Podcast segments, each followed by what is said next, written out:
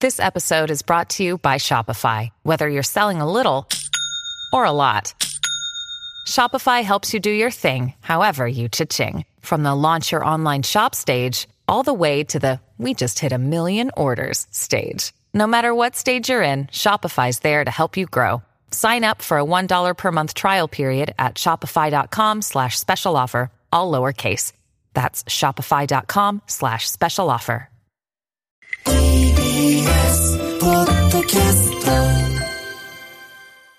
TBS ラジオ爆笑問題の日曜サンデー、ここは赤坂応接間、本日のお客様は俳優の榎木隆明さんです。よろしくお願いしどうもまこんにす。ちは。ご無沙汰お久しぶりです。あ8年ぶりのこの番組ということで。っという間の8年ですね。あっという間でした。 はい。でも、前、ね、来ていただいた時は、はいちょうど食べ物をこう絶食。ああ、でしょ、まあ、不食っていうん不食ですよねはいはい直後だったんで、だいぶ痩せていたと思いそまうす。ですよね。なんか全然また、あ、今はもイメージうもうごく普通です。あねねえ前の時はちょっともう死にそうな感じ。いや、そんなことないです。そう。いやい や、いろいろ言われました痩よせ。てはいましたいけやいれや、どども、こね。悪いんだいや、って。遠い目をしていたイメージがあそうるいうことしてんなかでっす。たです。はい。あの、不食のこといろいろお伺いしたっていうのは覚えてますけれども。あれはもう今は、今はあ、全い然や、。もうたまに、あの、やるんですかいや、不食というか、1週間とか10日食べない時はありますけど。ええまあでも今、ファスティングとか結構ね、今は、前よりは認知度が、そうですね。上がったー、そう上がだ、てますよね早かったですよね、そう考えるまあと。まあ、そうですね。うん。でも、健康のためには本当はいいんですよ。いいんですよねあのまあ、不食とは言わなくても、1日1食とかね、何時間食べないとか、結構今、へーね。なんか、結だ構から、鶴太郎さんなんかもね、全然なんか、あの人はまたヨひガまとわか。りの種だけ食べてるみたいなそうそうそう。鳥みたいな。体すごいですよ。ねえ。生身の体見たことない。ああ、そうですか。うんお腹全部引っ込んじゃいますからね、でもね。 あれやっぱりこう、体もいいけど、やっぱこう、なんつう、思考とか。精神がね。ね、研ぎ澄まされますね。あそういうもんですかね。の胃の方に多分血がいかなくなるんで、あずっとだからそれはもうず全部こう脳脳をかすめ頭あに行くわけですか。と勘が鋭くなったりとかね。感がするとか、例えばどういう、なんかこのいやい後やこんなことがあるぞみたいな、超能力的まなあ。そこまでじゃないけど、まあセリフの覚えが早くなったりとか、ええ。なんかいいいことがいっぱい起きましただから食べなかった時っていうのは。あ、そうなんですかもう絶対無理でしょ田中さん俺なんかだからもうお腹が空いたらもうそのことしか見る考えとなないん。か食べてるもんね。もうそれしか思 だわから脳が回転しないから。脳だ回転しないからネタの時揉めるんですよ。そうなんだいいツッコミができないんですよ。食しないとダメですよね。 でもね、僕ねねあの、なんかこう、こう芸術家というかね、あの、単なる俳優さんではなまあくて。絵もね、お書きになるしねい。ろんな多彩な面があり、感じがしますけども。もう下手な横好きでもういろんなものがいやいやいや興興味があるもんですから。えーそういう、なんか、もともとそういう表、何かを表現するみたいなのは、まあ、好きだった。大好きでしたね、ちょっと不思議系というか、人間の能力って、多分隠された能力がいっぱいあるんだろうと思ってて、はい。昔からそれをなんか探すみたいな、あ、自分はいで探していく。はい僕でもね、脳みその何わ何パーセントしか人間使ってないねみた言いいなますね。よもう個ね。人的には私、3%しか使ってない説を取ってますから、97%眠っているであろうという説が昔からあるんですよ。だいや聞きますよねそういうのそうそう、97%だから何があるんだころいうとつ思ったら、 99%眠ってると。じゃあ、伸びしろすげえな。すごいですね。ですね1%で今の田中さ可ん。能性大です、お前の脳を起こしたいわ。起こしたいじゃない。 では、じゃあ、ここで榎木さんのね、プロフィールをはい改めてご紹介させていただきま紹介いたしす。ます本日のお客様、榎木隆明さん。1956年、昭和31年1月5日に鹿児島県でお生まれになりました。武蔵野美術大学のデザイン科で学んだ後に劇団四季に入団。1981年、オンリーヌで初主演を果たします。83年には劇団四季を退団すると、翌年に NHK の連続テレビ小説ロマンスの主役に抜擢。その後はフジテレビ、浅見光彦シリーズであったり、NHK 大河ドラマ、独眼竜政宗、八重の桜、映画天と地と、峠最後の侍といった数多くの人気作品に出演されました。また、旅を好んでらっしゃって、世界の風景を描く水彩画家としても有名です。2003年には大分県に榎木隆明美術館を開館。さらに、鹿児島県と東京都代々木上原にもギャラリーをお持ちです。で、これまでに画文集とエッセイ集合わせて25冊を出版。そして来月28日からは、総勢100名を超える出演者によるスペクタクル、舞台、ジャンヌ・ダルクにも出演されます。榎木隆さん、本日のお客様です。はい。ゲストの一番好きな曲、思い出の一曲伺いまして、その曲を BGM にプロフィールを紹介しています。ウルのそれを愛と呼ぶのならということですけども、TBS 系日曜劇場マイファミリーの主題歌そとうででしたね。すね。はえい。この曲を選んだ理由は何ですかこれね、歌詞大好きなんですよね、ウルさんの感性っていうのは本当にすごいなと思うんですけれども、なんか、年に関係なく、キュンキュンしたいって思いは、誰しもあるじゃないですか。やっぱ彼女の歌を聴いてるとね、なんかふーっとこうそれをこう思い出させてくれる歌詞がいっぱいあって、いつかカラオケで歌いたいと思ってるんだけど、これ難しいですね、これ。いや、まあ、難しいですね。でも柳さんも元劇団四季ということは歌はもうかなり。ねあミュージカいやル。私ね、もうそれこそ半世紀前ですから、私がいた頃っていうのは、ミュージカルやる劇団だとやる前なん知らなくて入っちゃったんですよあ、。知らなくて入ったそうそう。で、入った日から、もうクラシックバレエとか、ええあの、声楽とかやってんだよ、なんでやるんだろうなと。なんでやる全然だから俺、なんで四季をじゃあえ選んだんいでや、すかたまたま見た芝居が、すっごい洗練された、格好の巣を越えてっていう、あーはいはい昔パルコでやる過去の巣の上で、こんなセンスのいい芝居やると劇団あるなんて、もうそれだけで受けて、入って。割と衝動的だったんですねそうです。でも考えたら、あの試験もちゃんと歌も踊りもあったんだけど、その時疑問に思わないっていうのはちょっと俺も 変で、感覚。そうそう、だから歌のあの楽譜なんか出さなきゃいけなかったんですけども、何しようかなと思って、あの楽器店に行って探して、あの、もう学校で習ったそういう歌 を、いうやつを。やつを探して、それでまたよくご合格しましたね。ねえあ、ななんとか補欠で。補欠補欠でしたとかあるんで すそうそうありました、ありました。へー。でもももうそこからはねミュージカルもやるようになって。でも結果的にはね、け式にいたの6年間だけなんですけども、やっぱりミュージカルはちょっと自分では増えてたなという思いが実はずっとあって、ええそうですか頑張ってやってたんだけど、やっぱりダメだなと思ってやめて、やっぱストリートプレーの方にやっぱ移っていきましああ、なるほどね。でも、もともとはね、ムサビですからね。ねえデザインか。もうね。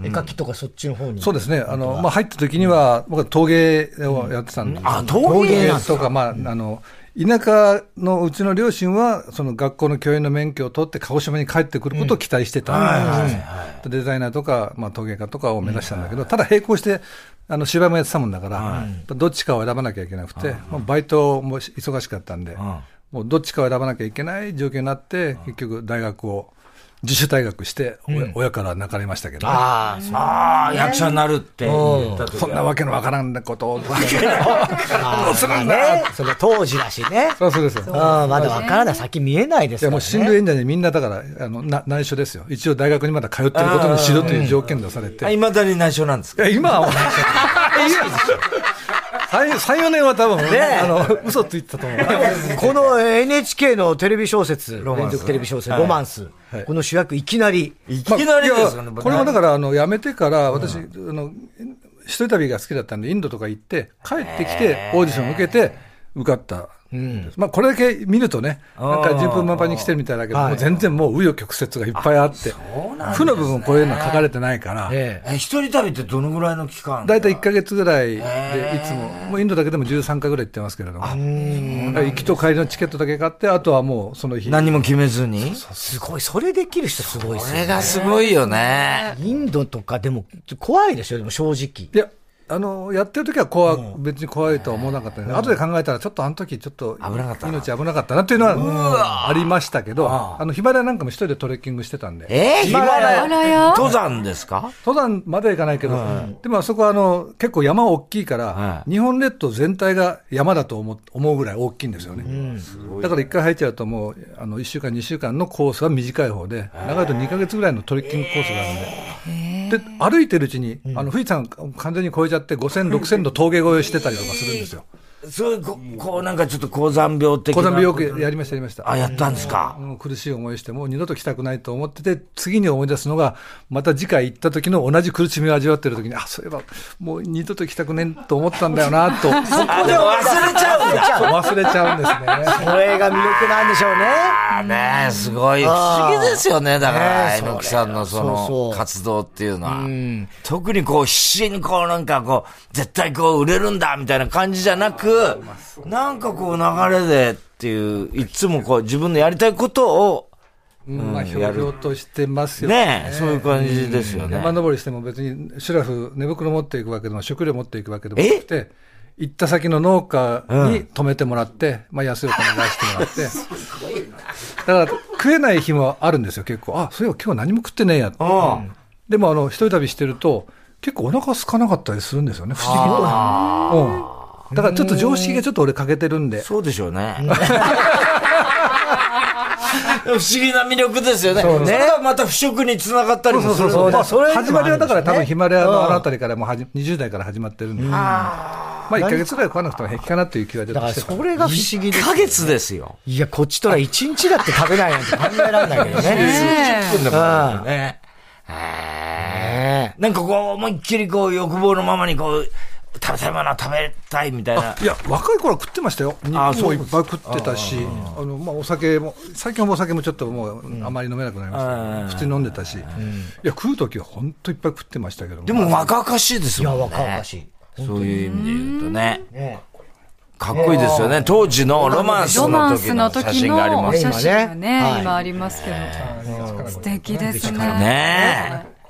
ねこれやっぱりでもそういう考えだと、こう、日本の芸能界っていうか、俳優なんかにしても、ちょっとやっぱり、いやりづらい、生きづらいな、自由をこう求める感じでああんまり友達はいません。変わり者だし。いやいやいや、あの、ね、ちょっと、ええ浮いちゃうんで。浮いちゃう。浮いちゃいますよね、やっぱり。そうういう中ではたまに乗ってくる人はいますけどね。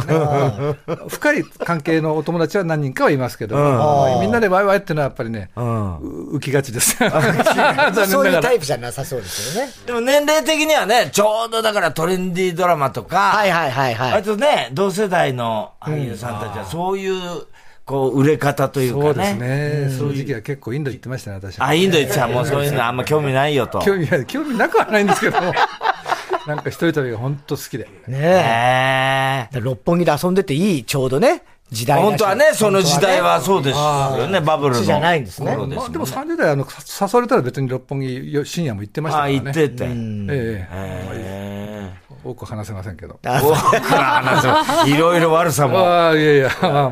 まあ、持って本る当でにしょうから ね、それはね。知ってはいるでしょうけどもね、いろんなことね。やっぱりなな今、何って一つに絞るって感じじゃないんですか例えば俳優業。ああ、もちろん基本はもう、芝居が今、ちょうど舞台中なんではいはいはいは、い役作りが趣味ですと言えるぐらい好きなんですよ。役作るのが。作り。来る。はい。あの、まあ、テテレビなんかはね、割と自然体でこう、ふーっとこう、ナチュラルな日常生活のまま、ふーって入れるんだけど、舞台っていうのは、まあ、最低1ヶ月稽古してますので、ね作っていくことに、もうどんどんこう、変わっていける楽しさっていうのがあるんで、だから昔はやっぱり、あの、個人的には俺が俺がみたいな、こう自己主張するタイプだったんだけど、だんだん年取っていくと、まあ、ある仕事きっかけなんですけども、ええのきを別に見せたいわけじゃねえなと思って。ああ、なるほど。役を見せたいんだよなと思って、まあ、年取ったら、ね、俺が俺がっていう人はちょっとね、あまりみっともよくないと自分でも思うんで、だからでも、役をやればやるほど、面白い役になった時の、そのね、お客さんの反応ってすごく面白くてね、だからそういう意味ではね、役作りって本当面白いですさ、もう年取ってから、特自に分。を出すんじゃなくて自分を消すというか。もう自我をどんどんこう、なくしていっちゃって、いろんんなものが消えた時に、役がスポンってこう自分に入ってくる瞬間の楽しさはないです。え、それって稽古をし、だ大体どのぐらいの期間稽古まあ、大体最低1ヶ月は1やヶってま月。すよね。そうすると、まあ、ものにもよるでしょうけど、あ、ここで入ったみたいな瞬間ってあるんですかあの、ありますね。昔僕は天と地とという角川天と映地と画の時に、あーまさにそれを体験したん超ですよ大作だったですよね、あれ。あの当時はね、まだ32歳ぐらいだったね、まだ若くて、本当俺が俺がでこう、なんかそっくり返って歩いてみたいな時代で、 ところが一切それがね、通用しなかったんです。そっか、あの現場では。そうそう。あの、角川春樹さんが角川さんですあよねのやったんですけど、もう何やっても違う違う違うと、違うとしか言え言ってもらえない。何が違うかの説明全くないんですよ。それがなもう何ヶ月も、ああの時は50億使った映画だったから、結構規模が大きくてす、ごかったですね。ね。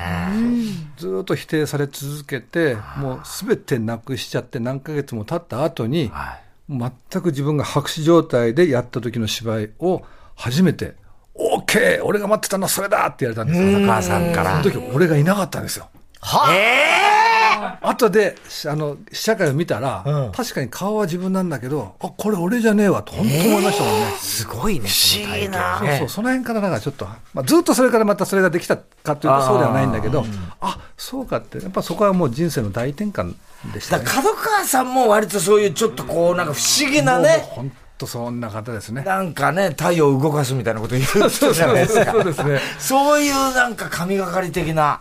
ありましたねあって、それがこう通じ合うというか、そうですねいう瞬間があったんですかね。もうでっかい規模でしたから、スタッフも200人ぐらいいて、海外からも次第に来てて、もうその満いっぱいの中で罵倒されるんですよ、お前の芝居は最低だ、早くし 芝居やめろ、ついでに人間もやめろとかって、人間もやめろって言ってますね。もう誰も味方いなくてね、それこそもうこんなやれて、でもそれを OK が出た時に分かったのは、俺と角川の2人だけだったんですよ。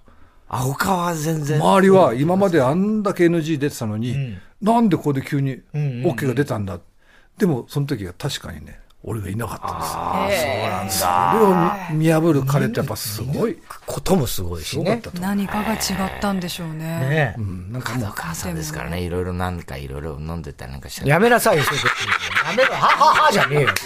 はははじゃねえだろろい。ろありますからね。でもあの、天と地との時の、カメラマンの前田米蔵さ前ん田。さんはいはい僕が後にバカ野郎っていう、森田さんの、あの時のカメ前ラ田、あカメラマン。あー前田さん素敵なえーカメラマンでしたね、そうそうそうだからあのスタッフってもう超一流だったですよね。ですです。素晴らしかったですよね。そうかバカええですね、そうなんですよ。じゃあ、それ、それはじゃあ、もうその感覚はやっぱ役者は一度やったらやめられないってよく言うけど、まあそういうでも、まあ、紆余曲折はありま紆余して、曲折はその後30代は役者辞めようと思った時期も正直ありましたし、あったんですかまあ、インドに結構通ってた時期なんでね、インドに通ってた。インドになかなかないわ。ねそうですよね。イインンドドにに通通う。う。でも何度かね、もうこれ、日本に帰んなくていいかなと思ったじことも、あります。やっぱインドに見せられちゃう人もいますもんね。というか、人生、別にね、何やっても同じ生きていくんだったら、別にインドで、あのまた結構、暇だ一人である程度、桃源郷みたいないいとこあるんですよ、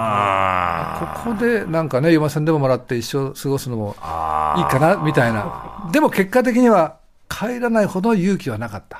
ああ、そう、勇気だ。うん、やっぱり1か月後のその帰りが迫ってくると、どうしようかなと思っても、やっぱり帰ってきましたね。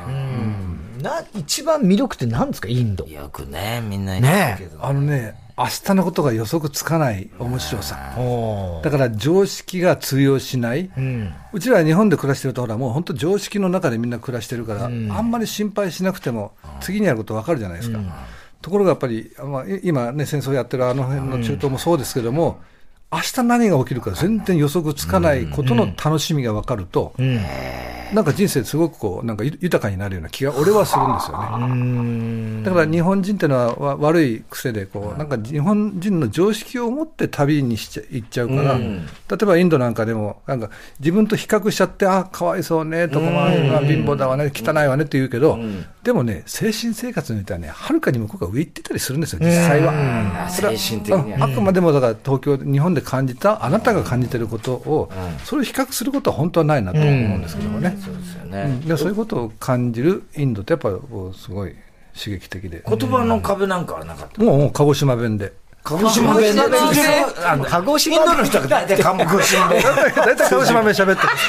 鹿児島ぐらい、なかなかね、日本でも結構ね、聞けるような体験っていうね方言の一つですよね。まあ要するに気持ちがあればね、ええ 出川さんと同じですよね。 そういう感じだ彼ね。のね、あれは楽しいですよね。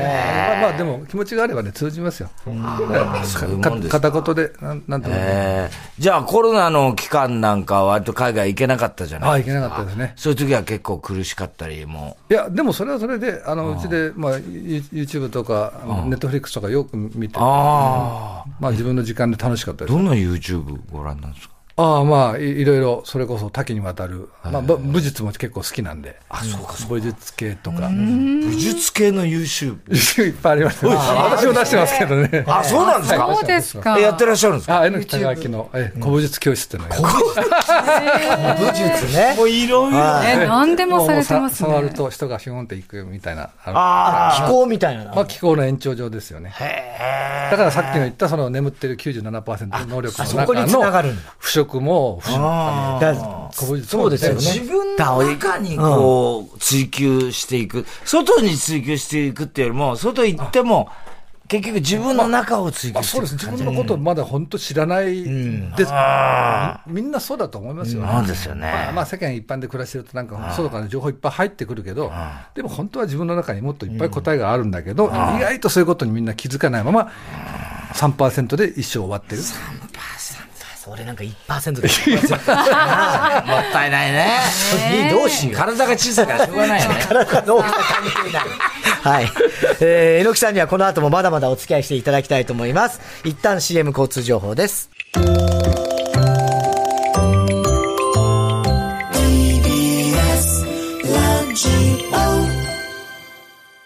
TBS ラジオ爆笑問題の日曜サンデー、ここ赤坂応接間。今週のゲストは俳優のえのきたかあきさんです。お願いします。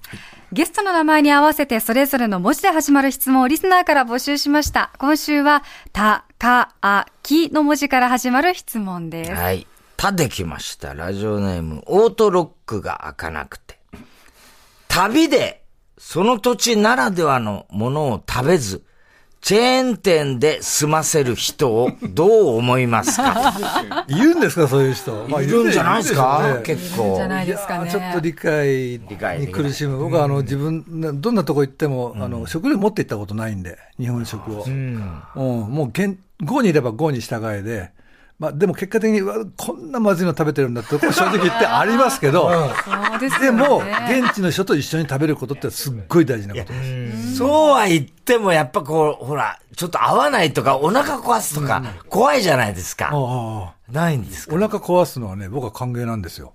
あ、そうなんだ。短期間でダイエットできてよかったな。いやいや、結構な。え今まです、これはまずかったってのはありますああ、ありますね。あの、某国の、あの、黒黒パンみたいな。黒番みたいパン作るのにどうしてこんなまずく作るんだろうって 不思議だったことはありますよ。な。ええええ硬い、硬かったりまあそうですね、もう匂いも味も匂いも全くなんか変な感じで、なんか人間がこれ食うのかなみたいなところまですごいと思いました、まあ、国の名前ちょっと言いませんけども、まあ、料理全体がやっぱり、ね、質がちょっと、まあ、日本食ってのはね、こんなうまい食品、本当ないから。繊細どですこから、比ね。べても、まあね、日本の方が上だなっていつも思いますけど、でもね、国国のやっぱり味っていうのはそれぞれ違うんで、あの国によったらもう全部食べても甘いものだらけで、もう1ヶ月もいると飽きちゃったんで、なんか辛いものを、あ、韓国料理があったと思って行ったら、甘い韓国料理。そうとにかそれでもく、甘くしちゃうとかね。あありますよね、ーそそういうのの国に合ね。わせた味にね。でも私はもう行ったら、郷にいれば郷に従いの、すごいなそれ。うん、と現地の人と食うことをまず。チェーン店に行くなんて考えられない。あんまり。まあまあ、確かにレベルのね、上が上がってますからね、チェーン店も美味しいですけどね。国内はどうですか例えば、撮影とかで、なんか、例えば北海道に行きましたとかっていう。あ、地のもの食べたいですね。そういうものをやっぱり食べる。うん、さそれは探しますね。お魚とか大好きなんで。うんはい今まで何カ国行ったことあるね。国の数からしたら大したことないです。30カ国ぐらいです。それでも、すごいですよすごいですね。えー、ラ、ラジオネームフリーバード。たできました。たくさん持っているコレクションはありますかコレクショないです。ン。ない。なさそうですよね。あんまり興ね。味ないんで執着があまり、なんかただなさそう作ですね。品はとにかく、今、アトリエかなんかがあるんですはい、あ、作品はありますね。何千か枚かありますかね。まあ、そ倉庫に。まあ、個展はもうしょっちゅうやってたんで、今、個展が減りましたけども、倉庫には本当、なんだ何千点か。で、美術館があるわけですよね。美術館がはいあったりとかそこにもず常に。はい、何百点か提供したってたりとかして。ですよね。そうするともう、え絵と陶芸陶芸もあるんですか東京はあああんまり今やっええ今はやってないですね。水彩画。はい。水彩画。はあ。改作みたいな、こう、大きないや、やつは水彩ですからね、もうほとんど現場で仕上げるんで、大した大きさじゃないです。現場で仕上げる。まあ、せいぜいこのえ A4 が一番。えーその風景を見ながら。見ながらもうその場で色まで。うんそうですか。結構写真撮ってそれをみたいな方もいらっしゃいますよ僕はね。もう生意気な言い方ですけど、やっぱ風を感じて描くのが好きなんあ、で。俺と一緒だ。俺と一緒だなお前はまず外行かねえだろ、そんな の。その時の空気とかね。あ、あとね、生物とか、ね、猫も大好き。猫あああ、猫ねえすごいですね。カレンダー。猫のカレンダー。そもそも誰か好きな画家とかがいて。まあまあ、ピカソとか、マティスとか、そういう、うんヨーロッパの印象派系の人大大好きですけどね。うんえーラジオネーム、雨雪を、かできました。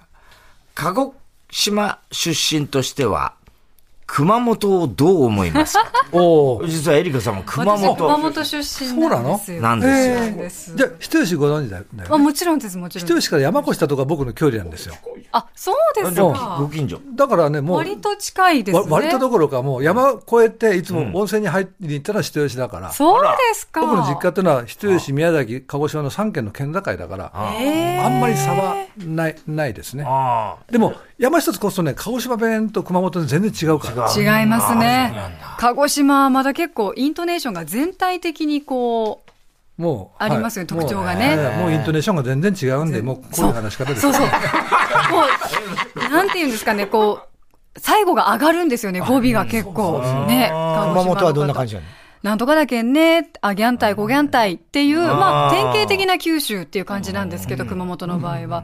あの、南九州、鹿児島、宮崎になると、語尾がこう、伸びて、伸びて、うん上がるっていう特徴がありますよねこ。れは実はね、昔あの、島津藩がはい隠密を防ぐために、かなり人工的に作った。暗号みたいだなねから山一つこそもうね、ネイティブか外から入ってきたら、もうすぐ分かっちゃうから。あ、ああ、そうだか。から、あの、お隠密が入ってきて、一人も帰った人いないという、なんか、 過酷な土地柄だったと思いますよ。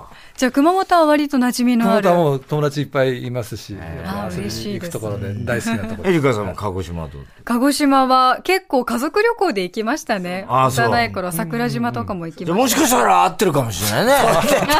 いや、そりゃ、世代が違う。あってる可能性はあるけどさ、ええもうその頃はもうね、多分東京のあんな小さかった役子所いやがい。やいや、そんな覚えてないですよ。 えーラジオネーム、綿抜き、かできました。柿は、硬いのと柔らかいの、どちらが好きですか果物の柿。柿。木ですね、柔らかいのは、熟したやつかな、あの、よく盗んで食べてました。盗んで食べて子供の頃ね。 まあ子供の頃です子か供らの頃はねい。や、結構山崎とかいっぱいあるんですよ。そうですよねもうそれはもう熟して、もう落ちかけたやつをね、お腹壊すほど食べて。お腹お腹壊すの大歓迎だからね。た。でも渋柿とこう、甘柿とって見分けるの難しくないですか。ああの、吊るし柿ってね、田舎作ってたんで、あー渋柿で作るんですよ。渋柿で干し柿ですよね干干しし柿柿で。でそれもね、あの、吊るせば本当甘くな甘るくかてら美味しいね。ですね。え大好きでしたね。ーそれも盗んでたんですけど。いや、それうちのおおばあちゃんが作ってた。ただの泥棒扱いしないでくださいよ。田中さんどうで田す中かさん。柿はあんまりだよね。あの、まあ、でも、も最近の柿はやっぱ随分美味しい。子供の頃に比べると、本当美味しいなと思って。いや、うちも秋になるともう柿はもうしょっちゅう食べますよ。はへー子供の頃と今とで違うん違いですかます、違います、違います。やっぱり全然うん良くなってるよね、もう柿こも。れ果物全体的に言われてますけど、そうですか本当柿も、だからもう大人になってからの方が美味しさ分かるようになりました。子供の頃はやっぱそうでもなかったけどね。猿によく柿ぶつけられてたよえーラジオネーム、うし、うれし涙じゃじゃ丸。あできました。秋っぽいこと何かしましたかと。あ、秋ね。秋。あ、あ、秋、ふあの、秋、冬季節季節の秋秋ね。なんでしょうね。まあ散歩はしょっちゅうしてるんで、風を感じて。まあ、うん、あの、まあドライブ好きなんでね。はいはい秋の紅葉になったあらいいで結すね構、女房と私ドドライブはしほとんど趣味、趣味で行きますけれども、でやっぱりそこでちょっとこう、気が向いたら描きます。書く。あいつも、あの、絵の道具入れてるんでね。うんうんうん。秋っぽいって特別。例えばサンマを食べたとか。ああ、サンマ大好きですね。今年は食今べ年られままだしそういえばサたンマ食べてないな。ちょっとね、高いですからね、今高く年なりましたねね。うん松茸とか。まさき今年少ないんですよね。あそうなんだ。そうらしいです。この猛暑の影響も。ああ、そういうのも影響あんだね。まあ、食欲は増します、確かに、秋になると。ね、でも急に秋になったからね、まだもうねほんと多分急になったね秋っぽいことってまだねみんなしてないかもね、まもだ追いついてないですよね。う。もうこのまま冬になりそうだもいんね。や、そうそうだなよんね。ですよ。本当秋が短くなってきてる。まあ稽古の日々ですもんね。まあ、そうですね。ね。うんえーラジオネーム、ロデオパンタロン。木で来ました。綺麗で物静かな女性と、可愛くて明るい女性、どちらの女性がタイプですかと。あーまあ、男としてはどっちも好きですけど、 それはそうですよね。まあ、こあえて言えば後者かな。 明るくて、あー可愛くて可愛くて明明るるいい女性。奥様はそういう感じの。あ れ急に、急に言葉が。来てます、これ。あ、今日いらっしゃってあ、奥様いらっしゃってるんですかああ、いらっしゃった。あー、明るくて可愛いじゃないですか。言葉も交わしてないし。えー、そうか。うるさい、うるさいぐらい。物静かとおしゃべり。ずーっと喋ってる。ああ、そうですね。まあ、私、あの、結構聞いてそうで聞いてないとこあるんで、ああ。いっぱいね、なんか、勝手に喋ってる勝手に喋ってる。よく、よく怒られますけど。怒られるんですよね。あなんでですかね。ずーっと喋ってるからす、ね、ちょっとはこう聞き逃すことあるじゃないですかね。もう、もうこれ時はもう本当、あの、蛇に睨まれたカエル状態。 もうひたすら、もう、もう腐食状態腐食状態。遠い飯状態。透明になりたいです ね。確かにね。本当そうでしょ田中さんちもそうでしょいや、うちの奥さんの場合はそんなにわーって喋んないけど、何言ってるかわかんないのよ。滑舌悪くて。これはカスカスで喋ってるから。それはどうなのもう、だからほんと、あんまり聞き、でえ、何ってき、あんまり聞き返すのも申し訳ない。悪い気がして。怖いですよね。そう下手な口答えするともう、そうそうそうななばバイバイだかが。ら、そうするとなんか聞いた風な感じにしちゃって、そう、あ、そうって言ってんだけど、何言ったのかなって、それを、全然分かってないけど。そうそうそうそう。えーなんて言ってるよそうね。言ってる時あるの。意外な共通項ありました ね。ちょっともうちょっとちゃんと耳を傾けてください、皆さ傾ん。けたいんだけど、だって皆さ滑ん、パー舌トがナ悪いーんと。だもの。いやいや、それはちゃんと萌えさんに聞き直した方がいい聞できす直して、よだ。からあんまり聞き直してもなんか悪いじゃない。毎回いや毎回。いや、それよりも内容分からずに、なんとなくしてるよりかは、聞いた方がいいと思いはまい、す。その通りだよね。過去のこともよく覚えられてるね。本当そこっうちも全然忘れてることものことのように覚えてますよそうね。そう、20年ぐらい前のこともねね、そうなんですよ言われたりするんでね。それでっかのことく怒り出しますよね。過去のことで。わかります、それはわ。か意気投合してる。もうちょっとちょっと奥様ね、ええ聞いてらっしゃいますから、あそう本当に、ね。いらっしゃいますから本当でも来ていただいてありがとうござはいいます。さあ、では11月から改始めまてるねね。、はい、舞台のお知らせさせてください。舞台、ジャンヌ・ダルクです。この舞台は2010年に堀北真希さん、2014年に有村架純さん主演で上演されまして、今回はジャンヌ・ダルク役に清原果耶さん迎えて、ああ、朝のねエンドラーの人そうだですね。よ。本当に朝の顔になってらっしゃる方々ですけれ ども、3度目の上演ということになるんですね。出演は、清原果耶さん、小関裕太さん、亮さん、神保聡さん、岡田幸輝さん、などなどということで、で、榎木さんは、ジャンヌ・ダルクと裁判で対峙するフランスの聖職者、コーション司教。司教ですね。司教役で出演されるということでございます。11月28日から12月17日まで、池袋の東京建物ブリリアホール。12月23日から26日までは大阪でも行われます。大阪のオリックス劇場で上演ということで。チケットは現在一般販売中。詳しくは舞台ジャンヌダルクの公式ホームページをぜひご覧ください。これすごいです。100名出るんですか113多いっ人。すね。すごい規模です超大変ね。だ我が家坪倉出るんですね。そうぐらいも出るんだ坪倉は。あ、坪倉さん、そうそう、坪倉さん、いいんですよ。あ、そうですか。あ、うまいもんね、坪倉ね。うん声もいいしね。今絶賛稽古中ということで。そうです。私の交渉役ってのは、まあ、早い話がジャンの火あぶりに追い込む。うわわ、わ、まあ、悪手は悪ですよね。でも全部それをね、なんか純粋な気持ちで全部返されて、もうタジタジする。そこすごく面白くて。ぁ。いや、面白そうですね。それは大人数のね。方が出るお芝居そうですねから稽古も大変ですよ大ね。変じゃないですか。そうですね、結構立ちま回りをするんでね、あのエキストラの方々80人いるんで、そのフランス側とイギリス側に分かれて戦うのも、実際の剣を、あのて鉄身の剣を使って、ガガシャガシャやってるんで、危ないですね。危ないですからね、もう稽古とかいっぱいやんないと、す。もう稽古場、あのせせせあの客席も巻き込んだ、ちょっと立ち回りもあったりするんで、これまあだから、もうここの辺でお客さんの目の前でやってるんで、迫力はすごいよと思くうあるでしょうね。すごい。楽しみですね。舞台の作り方もちょっとどうなってるんだろうっていうね。そんだけの人数が出る群衆劇というかね、そういう舞台美術もちょっ舞と。台美術ね、すごいんですよ。あんまり言っちゃあれあーそうですねまあでも、2回やってるんでね、真ん中にね、穴開いてて、そこが階段になってて、そこから乗りを、あの、うん、出し入れするんですけども、もう、それがちょっと八百屋ってあの斜めになってるんですけども、それはもう最初から最後まで変わりません。そその中で、うん。あとはまあ、釣り幕ぐらいで、あの、場面は転換するんですけど、ですからもうその中でもうみんな蝶々橋と暴れ回ってるんでね。そんだけ大きな舞台だと、今度、ね、主役の若い女優さんとかなり緊張もするでしょうしね。そうですね、加谷さん、まあ、プレッシャーかもしれませんけども、いやでもよくやってますよ、大きな、ね、経験ですよね、これはね。まあ、芝居自体、彼女うまい、うまいというかね、存在感すごく面白い人ですから、絶対これ面白くなりますね。ああ、これは見応えありそうですね。ねぜひ皆さうんん。足を運んでみてください。はいそしてで11月す28日ね、からはいあの、猪木さん、個展もあるとあほう。伺っておりましうてわまた、助かるえー、猪木隆明、水彩画展、風の通り道。11月21日火曜日から京橋のギャラリーで行われます。